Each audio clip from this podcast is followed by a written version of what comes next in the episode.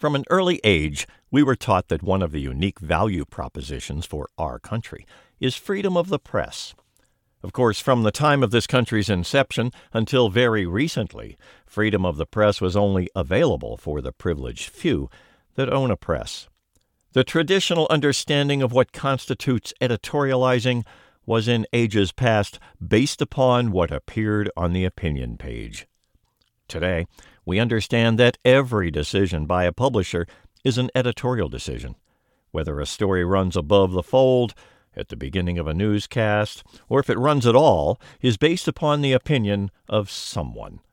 To those of us who thrive within a world of competing ideas, this is entirely okay, as we can always engage in channel surfing. In contrast, those intellectually dishonest folks, the ones that only want to hear opinions aligning with their own, have become a problem within the context of our participatory democracy. The consent of the governed as advanced through the Declaration of Independence, presupposes an informed consent. The 1948 Universal Declaration of Human Rights, put forth by the United Nations in Article 21, states that the will of the people shall be the basis of the authority of the government. The December 2019 survey by Netcraft revealed there are about 1.3 billion active websites across over 243 million unique Internet domain names. The number of WordPress installations on web servers is estimated by several survey organizations to be around 455 million. This clearly dwarfs the number of printing presses manufactured over the entire span of human history. The advent of the Internet gave us tremendous hope for finally making freedom of the press truly real.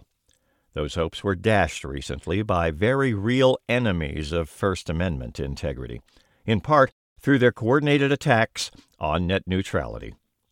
Our nation has, as a result, reverted to a condition of severe vulnerability. Now, certain news can be advanced or retarded at will by Internet service providers, ISPs, operating primarily as common carriers, traditional conduits in the telecommunications space. On October 1, 2019, the United States Court of Appeals for the District of Columbia ruled the FCC had authority to reclassify Internet service providers as information services under Title I of the Telecommunications Act, rather than as common carriers that can be more heavily regulated.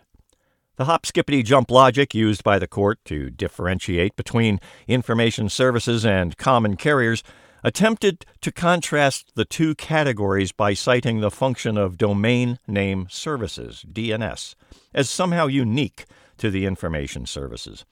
One would have to wonder if the judges ever dialed 411 or even used a phone book. While DNS may sound like mystic art to someone other than a technology worker, it is simply a list that correlates names with numerical addresses. Just how this is different from the directory that shows your name alongside your phone number was apparently too technical a consideration for certain highly disciplined jurists sitting as a court of appeals. Special interest groups also bring a dollar skew into the nominations, confirmations, and accommodations for judges. Issues affecting everyone are often crowded out or eclipsed as legislators are enabled and financially bolstered by overpaid, underwhelming CEOs. This occurs even as they characterize themselves as constitutional conservatives. They masquerade as originalists and textualists as they disregard the Declaration of Intent, the mission statement, the value proposition, the cardinal precepts, and the constitutional imperatives as they were so carefully delineated in the preamble to the United States Constitution. The framers of our constitutionally grounded democratic republic did not intend for unrepresentative elected officials to treat the United States Constitution as little more than a buffet from which they can pick and choose. Professional journalists and politicians have also facilitated the development of polarized news sources. They have, at times, belittled the contributions of individual bloggers that, while they may lack a certain journalistic discipline, bring much greater diversity to the public discourse.